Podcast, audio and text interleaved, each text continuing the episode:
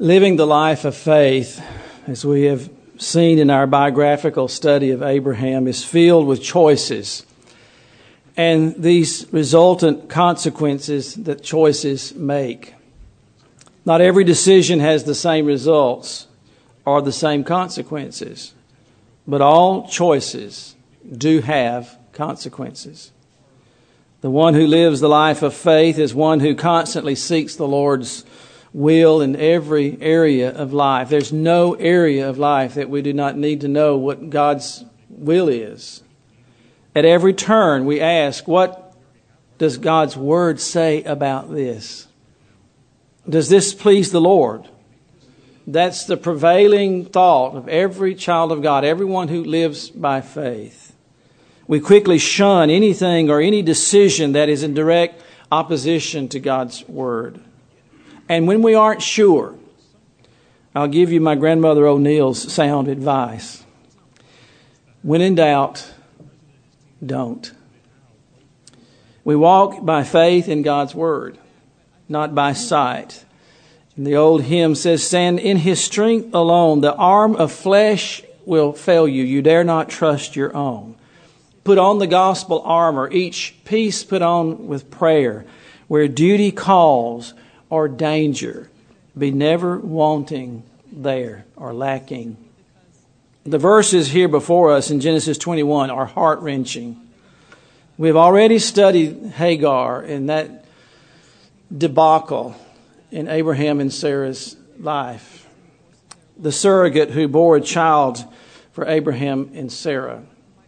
While legal in that day, it was clearly not the best choice. The results were jealousy and heartache, alienation and dissension. We can only imagine the rest. The Holy Spirit, in His perfection, has recorded that dark chapter in the lives of Sarah and Abraham and Hagar for our learning. Here at the time of Isaac's weaning, Ishmael is now a young man. The scripture here says a lad, but some commentators say he's as old as 17 years of age. He's a young guy, young adult. Sensing being displaced, Isaac reacts. We've not heard much from Isaac into this point, but when Abraham shows what God has told him that Isaac is going to be the child of promise, Ishmael acts out. In verse 9, Sarah saw the son of Hagar, the Egyptian, which was born to Abraham. The word there, mocking, means making fun of. It has the connotation of horseplay, of picking on, of laughing at, to scorn. And of course, the mother, Sarah, could not bear that. I'm sure she, her mind jumped to conclusions of where it could lead. And these were not two equal aged children at play and she rightly feared that the tension of the situation would only worsen. Remember, God had already told Hagar back in chapter 16, verse 12, he will be a wild man. She told him that of her, her, her infant son. God sees the whole at one time. We can only see this moment. God sees the end from the beginning and vice versa. And he said, He will be a wild man. His hand will be against every man and every man's hand against him. Ishmael will live his life as a problem maker, a dissenter, an instigator. And we see that even to this day of his descendants. Sarah demands that he leaves. There's trouble at the home of Abraham and Sarah. Abraham's heart is broken, but it is God who settles the matter we can allow emotions and who's right and what's right. We can go on and on and back and forth, but at the end of the day, we must go by what God's Word says in every matter. Can the church say amen there? We are on both sides here, aren't we? We have the liberty of seeing as the Holy Spirit sees this situation, but the people involved in this home at this moment have only their emotions, their pain, and the situation before them. But God settles the matter for them and for us. Praise His name. When, when faced with difficult situations, so often as your pastor, you'll come to me and I'll say, let's ask the Lord to settle the matter so that we won't have to. And you know where we always go, don't you? We go directly to God's Word. It doesn't matter how I feel or what you think. And this is what the Lord says. What did He tell her in verse 12? God said unto Abraham, Let it be not grievous in thy sight because of the lad and because of thy bondwoman.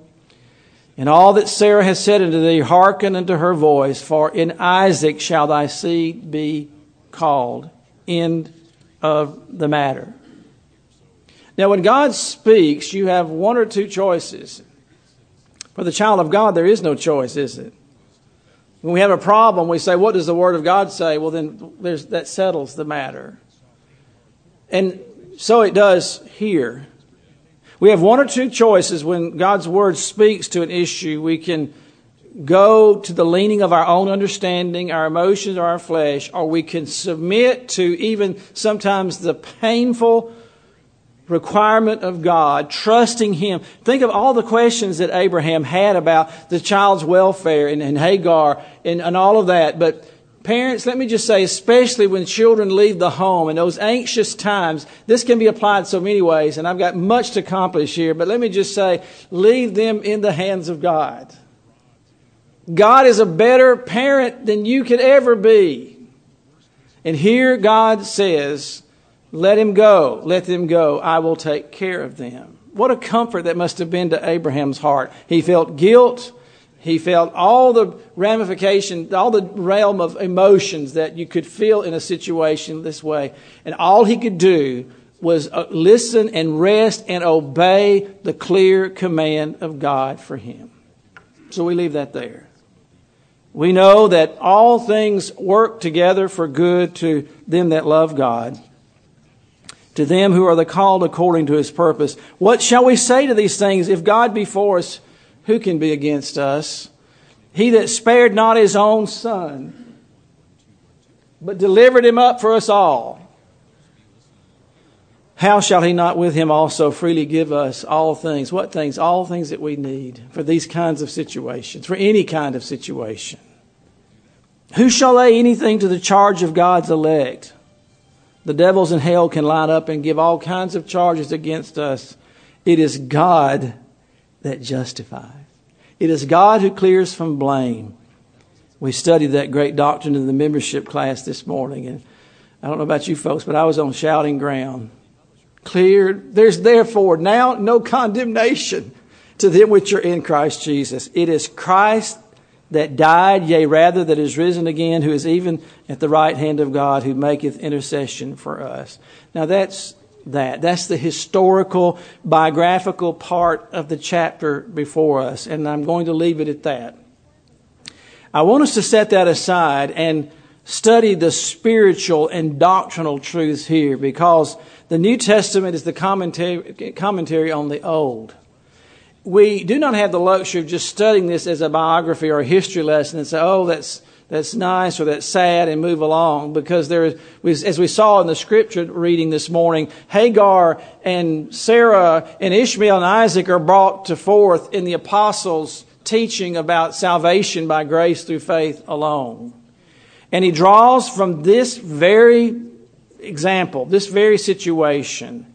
And so whatsoever things were written aforetime, Romans 15, 4 tells us, were written for our learning that we, through patience and comfort of the Scriptures, might have hope. So we always look for the spiritual and the doctrinal wherever we're reading, especially when the Old Testament, when we read these stories. As I've already alluded to all throughout this study, choices have consequences. A spiritual law clearly taught in God's Word is in Galatians 6, verse 7. There are laws that govern the universe, and there are spiritual laws that are just as real just as binding as the law of gravity. If I drop something to the floor, you know the law of gravity will require or tell us that it will fall. It won't float unless it's lighter than air. That's a law, isn't it? There are spiritual laws just as certain. Galatians 6, verse 7 Be not deceived. God is not mocked. For whatsoever man soweth, that shall he also reap. For he that soweth to his flesh shall of the flesh reap corruption. But he that soweth to the Spirit shall of the Spirit reap life everlasting. The Holy Spirit here paints a vivid picture for us in glaring colors. The conflict that goes on between the flesh and the spirit, between our old sinful nature and the new regenerated spiritual nature. And if a believer does not recognize this principle and operate in obedience to the command of God, to continually put off the old man and say no to the old man and to put on the new man, just as we put on garments, the same terminology is used of putting off and putting on. The result will be disastrous even for a child of God. Ishmael, I need not tell you, but I will because I am teaching it this morning. Ishmael represents the flesh, doesn't he? Our old unregenerate sinful nature. Isaac represents the miraculously born again nature, the regenerated nature of a child of God. Nothing the flesh could do could produce Isaac. He, was the gift of God, a miracle. The fact that there is a conflict, as we see here in this family, we recognize the warfare going on between the two natures. And when we recognize that conflict going on within us, it is a, a, a, true sign of conversion because a person who is unsaved really doesn't have that conflict. They may have guilt of, of you know, twinges of guilt and when, when sin is found out. But the, the nature of a regenerated person is that there is a conflict. There is a frustration. It doesn't excuse it, but it's evidence that there's life when a person has been brought to the realization of, of sinning against the Lord. Romans 8 5 describes it like this For they that are after the flesh do mind the things of the flesh. A, a lost person, a sinful person, a person who has not been regenerated, lives totally in the flesh. But they that are after the Spirit, the things of the Spirit. For to be carnally minded is death, but to be spiritually minded is life and peace. Because the carnal mind is at enmity with God, for it is not subject to the law of God. It cannot be brought under the law of God, neither indeed can be. So then, they that are in the flesh, those who are lost outside of Christ, cannot please God. No matter how religious, no matter how sacrificial, no matter how good and moral and kind they may be, an unregenerate person in the flesh cannot please God. But you're not in the flesh. But in the Spirit, if so be that the Spirit of God dwell in you, now if any man have not the Spirit of Christ, he is none of his. And if Christ be in you by his Spirit, the body, the old nature, not the living body, the old nature is dead because of sin. But the Spirit is life because of righteousness. But if the Spirit of Jesus that raised up uh, Jesus from the dead shall dwell in you. He that raised up Christ from the dead shall also quicken your mortal bodies by this, his spirit that dwelleth in you. Therefore, brethren, we are debtors, not to the flesh. We owe the flesh nothing. The sinful nature should have no control over us whatsoever. While it is with us, ever present, we're dead to it, separated from it by the miraculous work of God in salvation. We're not debtors to the flesh to live after the flesh. If you live after the flesh, you shall die. But if you through the Spirit do mortify the deeds of the body, you shall live. For as many as are led by the Spirit of God, they are the sons of God. There are two types here illustrated in this story in Genesis 21. There is a dispensational teaching, as we read in the scripture, as we read there in Galatians chapter 4. Those who are born after the flesh are the spiritual descendants of Hagar. So we're all spiritually descendants of Hagar in that way, in that realm, born after the flesh, trying to please God in our own efforts, trying to be saved through the impossibility of keeping the law, the perfection of the law. No, no one, for all has sinned and come short of the glory of God. There's none righteous, no, not one uh, some religious code that somebody comes up with and says that's salvation. The law speaks of God's covenant with Moses, a conditional covenant given to Moses on Mount Sinai in Arabia, where Ishmael lived and centered his earthly Jerusalem. Those who've been saved by grace through his Son, Christ Jesus, have his unconditional heavenly promises, and they look for a new Jerusalem, which will come day one down from God. There is a dispensational teaching then, but there's also a typical teaching, a type we see here. A type which we've already alluded to, but which we'll focus on for the rest of our time here, and that is the flesh versus the spirit. They are in opposition, just as much as Ishmael hate, hated Isaac and all that he represented, and that struggle there. We see here in the text in verse 9 when Sarah saw the son of Hagar, the Egyptian, which she had born unto Abraham, mocking. When Isaac was born, the true nature of Ishmael was revealed. The Holy Spirit records nothing of him from that incident of his mother being cast out in the wilderness and her conversion there and God promising her he would take care of her. He, she said at that time, the Lord said, go back to Sarah, put yourself under her authority and I will, I will work out the rest. And so that was the last we saw of Ishmael. We've never seen anything out of the way of him. In fact, we see nothing of him at all until this incident. And when we are, are born again, by the Spirit of God, when we truly have been brought to a place of repentance and faith in Christ alone is salvation, when the Spirit bears witness with our spirit that we're indeed the child of God, and we receive that new nature, that is when our old nature, the flesh, cranks up. That's when the battle begins. I fear that so many evangelists and preachers almost sense uh, make people believe that if you'll come to Jesus Christ in saving faith, it'll end the struggle with sin. Nothing could be further from the truth. It, it brings sin to the forefront.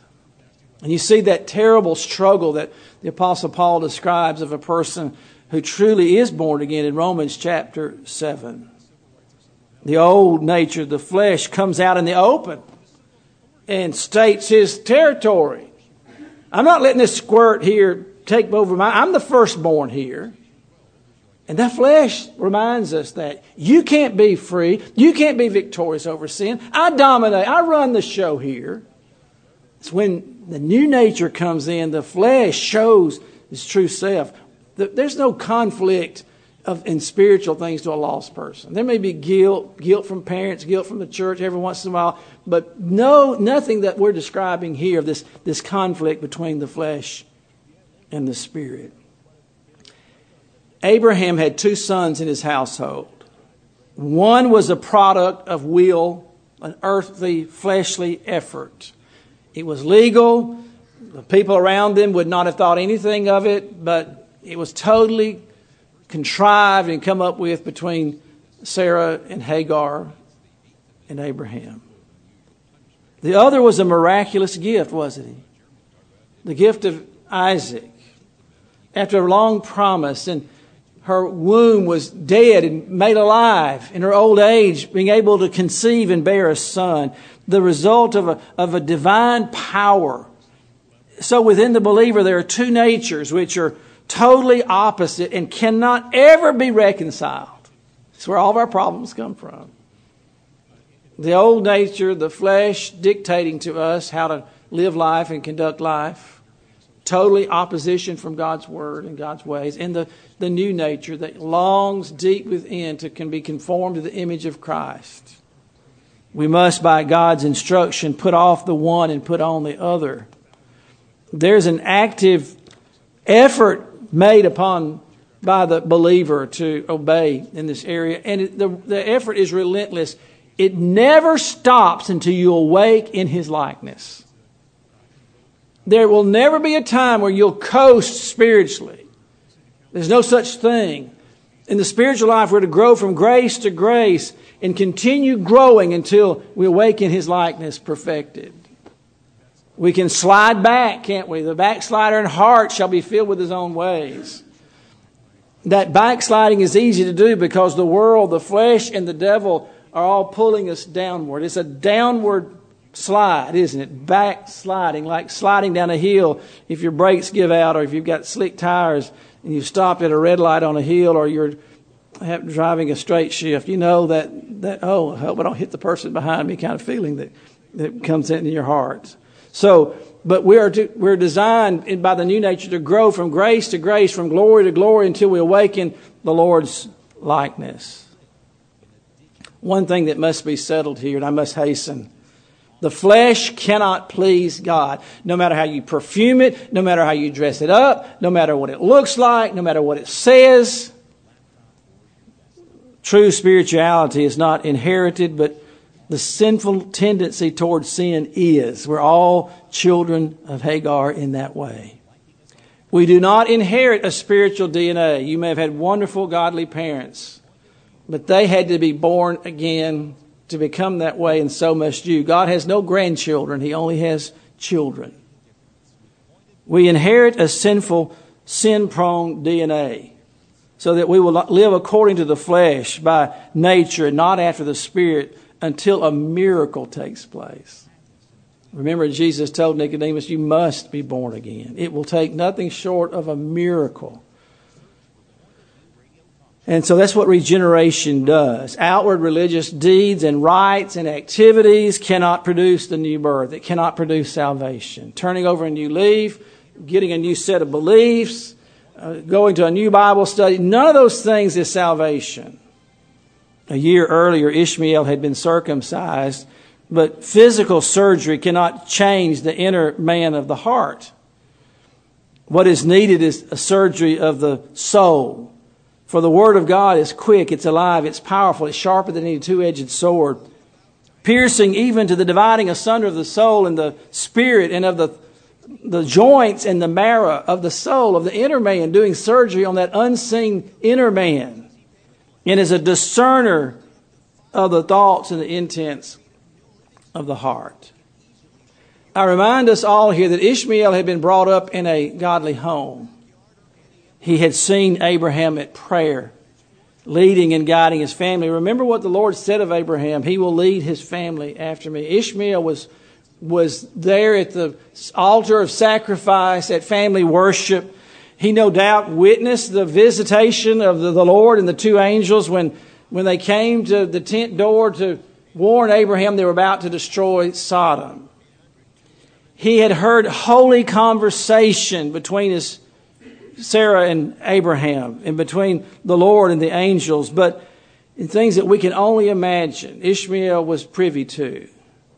But may I say here this morning to all of us growing up in a Christian home and listening to holy conversation and sermons like this, and knowing spiritual teaching in itself does not change the heart. Even his mother believed in the one true God and trusted him. We've studied Hagar's salvation. Thou, God, seest me. She was converted in that desert and believed on the Lord. But none of that meant anything to Ishmael.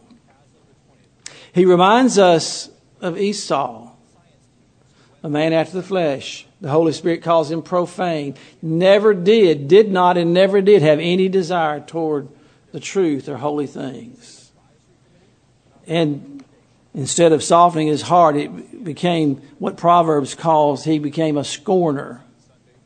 And he mocked and made fun of the things of God and those who represented the things of God.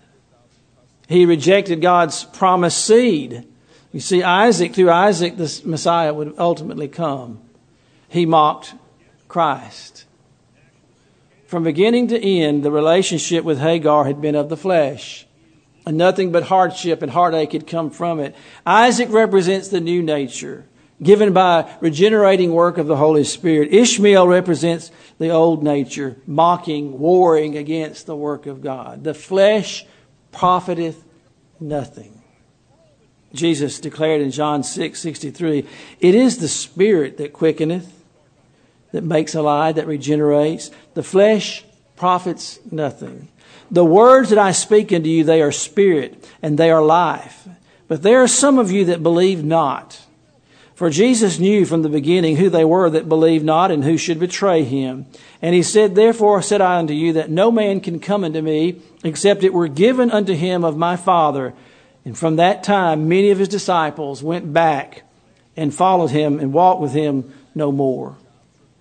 The lost person must realize that he is indeed controlled by his old nature, his selfish, sinful nature, and cannot by human reformation be made new. And a renewed person regenerated by the Spirit of God, must realize that this warfare going on within him is between the old and the new natures. Paul will go on to the Galatians and say, Walk, I say, in the Spirit, and you shall not fulfill the lust of the flesh. For the Spirit lusteth against the, the, flesh, and the flesh against the Spirit, and these are contrary the one to the other, so that you cannot do the things you would. But if you be led by the Spirit, you're not under the law. The new birth isn't obtained by joining something or undergoing some religious rite. If that were the case, Ishmael would have been saved. The new nature is not improving. The old nature it is receiving a new nature of being born again. The receiving of the new nature does not improve the old nature at all. Your old nature is just as wicked as the day it was you were born and will never be changed until you lay this flesh aside and wake in glory. And so, this antagonism that we see here between Ishmael and Isaac represents the struggle that's going on within all of us. The carnal mind, the fleshly mind, is at warfare with God. And Paul said it is not subject or in submission to the law of God, neither indeed can it be. It was the birth of Isaac that showed the truth about Ishmael. We may have never seen that had Isaac not been born. Nothing is told, as we mentioned, about Isaac before the birth of the child, but when Isaac is born, the warfare begins. Ishmael may have been very quiet and gentlemanly. He may have been a model young man until that day. It's not to say that he was just an out and out profane person, but he began to show his true colors. And as soon as the new birth took place, the older, untamable old nature fully comes out in the open. And you new converts, you must be aware of this. You must know that this flesh, this struggle between the flesh, is not the absence of salvation. In fact, if there's great concern and struggle, it shows it's a clear sign that there is salvation. It isn't until we receive a new nature that we discover what our old nature is really like. Because until we come to absolute confession and repentance before Christ, we have defended ourselves, haven't we? I'm just as good as the man next door. I don't do as bad as he does. We're constantly in defense of the old nature until we see Christ as the standard and we fall before him and say, I'm an unclean, unclean Lord, save me. It isn't until we're born again that we realize that in our flesh dwelleth no good thing. And what an humbling revelation this is. What is to be done? Brother Lamb, you've painted a, a gross picture here before us. What must be done? Well, at the beginning of the message, I told you there's only one thing to do about anything. Is that right? There's one thing to do about anything, and it's what God says in His Word. We must always discern what that is the principle, the teaching, the truth, what it is. And here we know that God told to Abraham to cast out Ishmael. In his sovereign plan, he had a plan for Ishmael, and he will make it good. And so the picture is for us what are we to do with the old man, our old nature? What is the precedent here? We're to cast him out, put him away.